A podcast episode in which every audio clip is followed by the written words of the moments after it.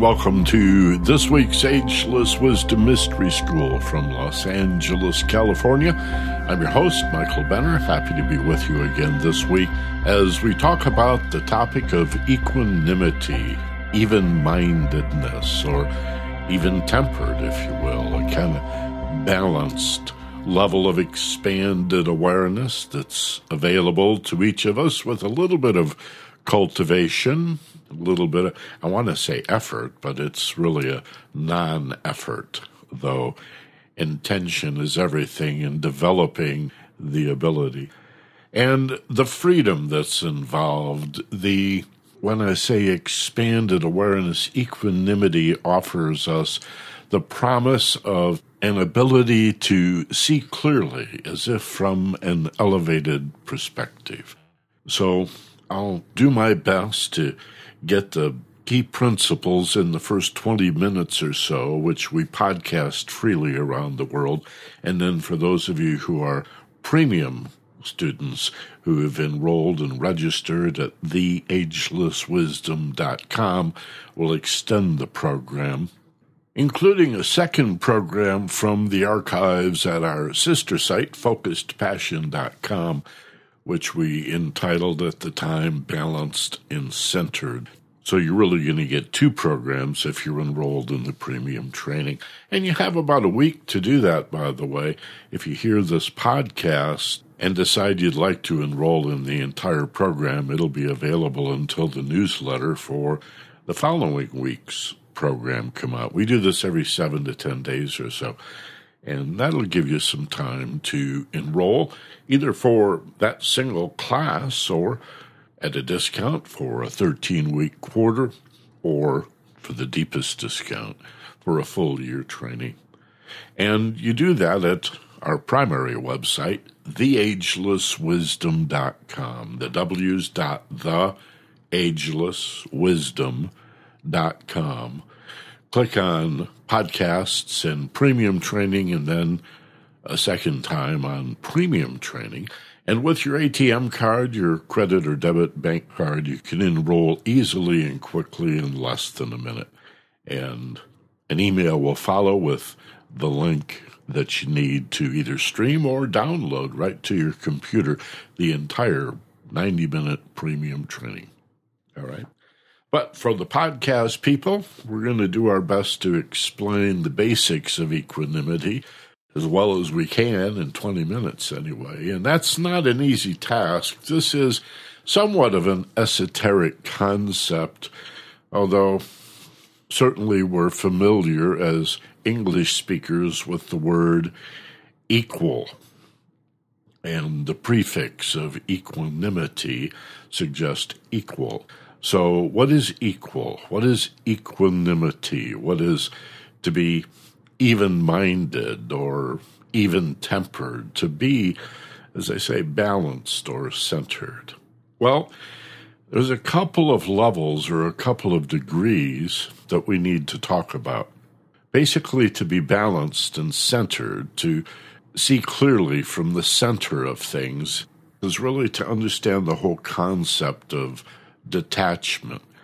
I think the first challenge we have to address is the myth or the false belief that to be detached would mean to be uninvolved or unaffected or unappreciative. And who would want to do that? Who would want to remove themselves from the world, even if we're suffering or experiencing a high degree of discontent.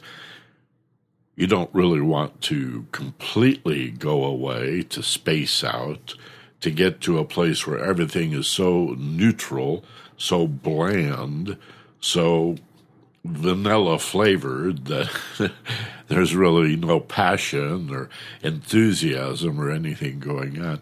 Well, that's not at all what detached means. What detached means is, well, I think of it sort of like being a spectator, let's say at a sports contest. I'm not very good at sports. Uh, always loved baseball. I think that's a great sport. Was pretty good at that.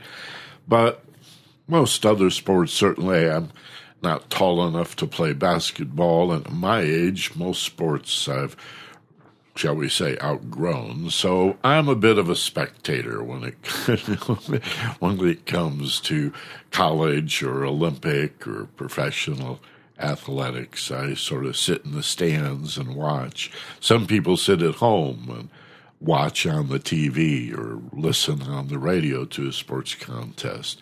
That's a quality of detachment, but it doesn't mean that listening is unemotional or that the game's not exciting. But it allows you, in a second sense, to hold at a distance, at an arm's length, the particular responses that you experience to better see them, to better understand them, to take a step back.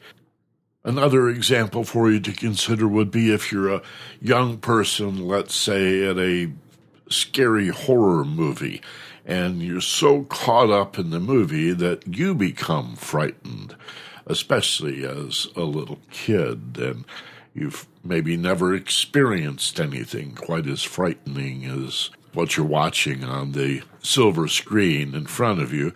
And to be able to remind yourself, hey, this is only a movie, would be another quality of detachment, another example of this conscious ability that we deliberately put into abeyance when we go into a movie theater because we've paid our money, and the whole idea is to get caught up in the way in which these shadows of colored light reflecting off the wall imitate life.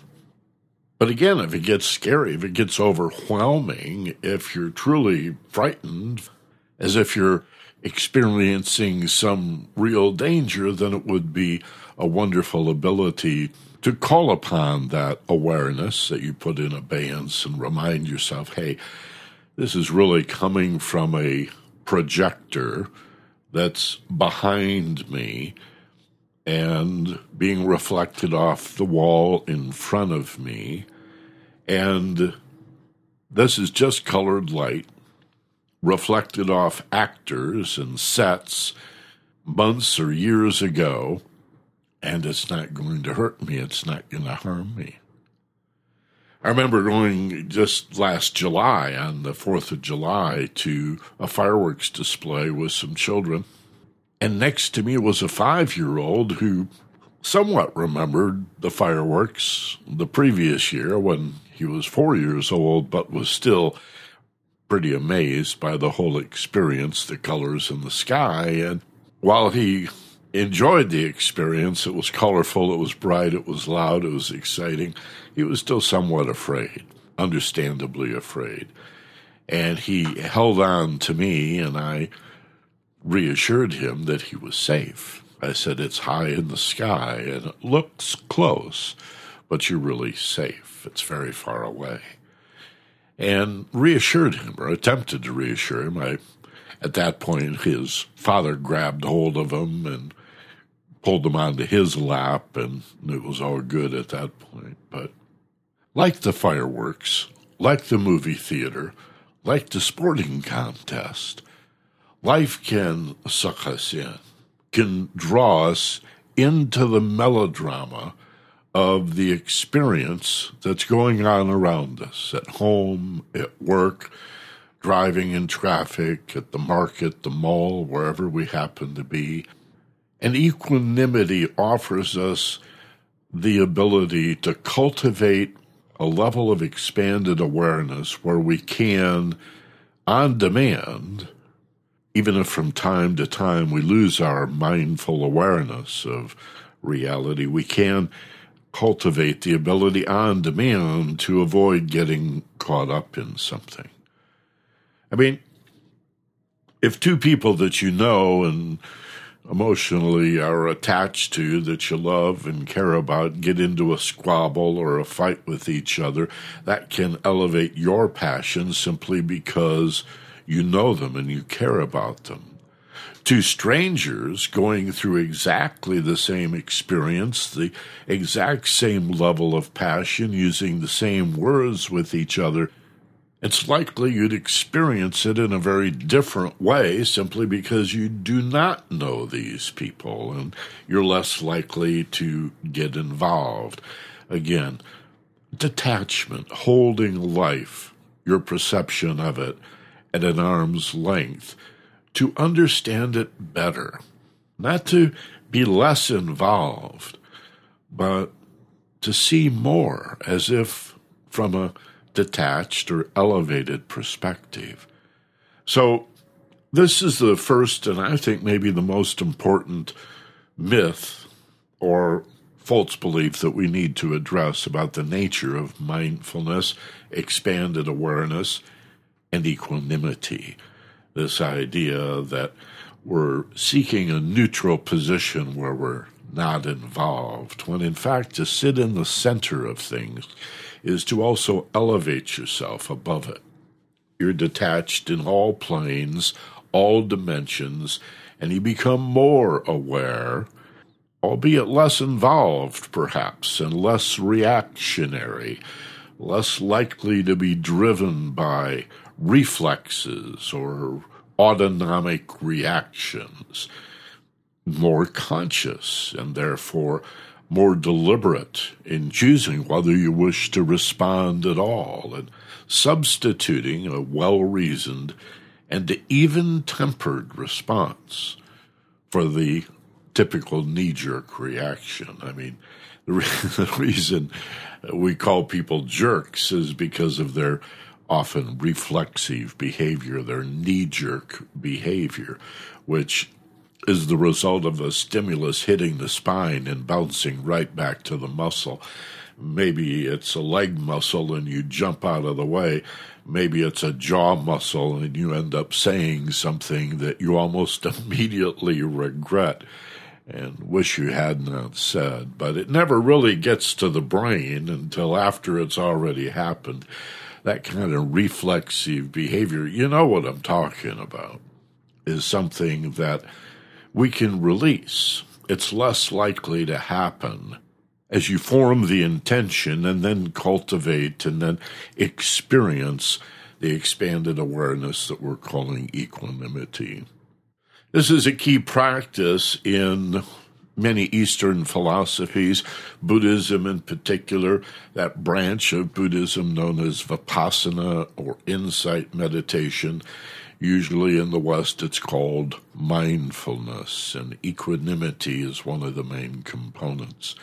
So, the idea is again to be balanced, to sit at the center, to be more aware, not less aware, but not to be driven by the experience so that you end up reacting like some sort of lizard with this tiny little brain.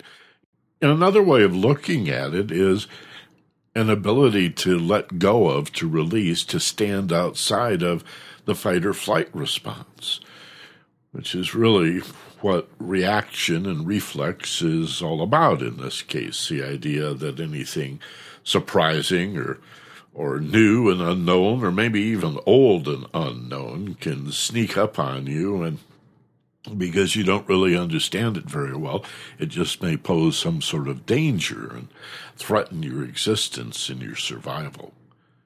We may not see that when we get angry at somebody. We may not recognize that our anger is born in defensiveness. We may not understand, indeed, what it is that we're even defending when we react in this way.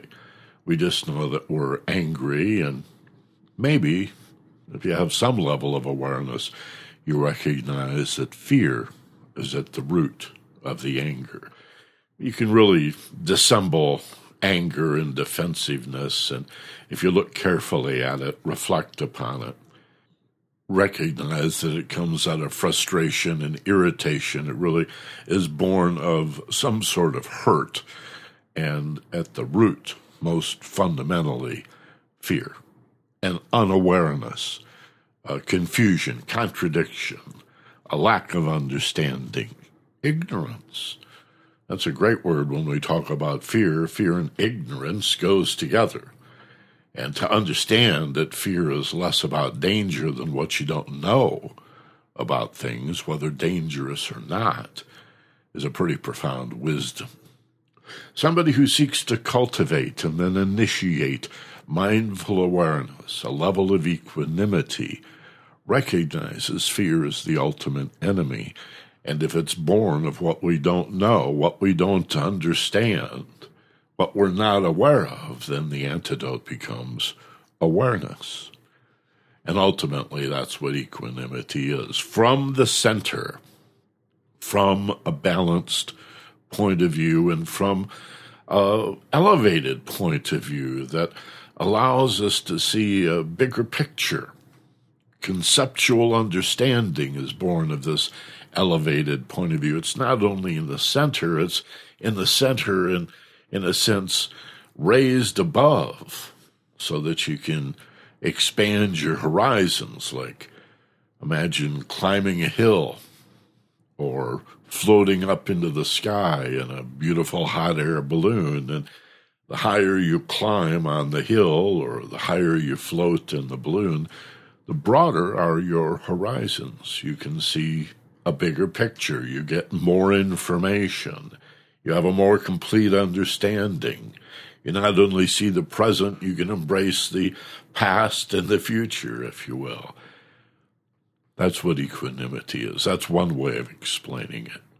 Or, again, holding life at an arm's length, a level of detachment that is not apathetic or not some neutral place, but a place of expanded awareness where you appreciate more, not less. That's about all the time we have for the podcast. I hope you enjoy this introduction to equanimity.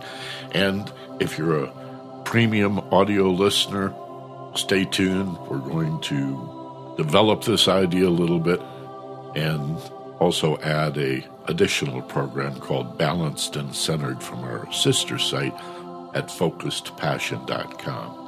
Thanks a lot for being with us. Have a wonderful week. We'll talk to you in about seven to ten days. This is Michael Benner in Los Angeles. Be gentle, love life, and take care of each other. So long.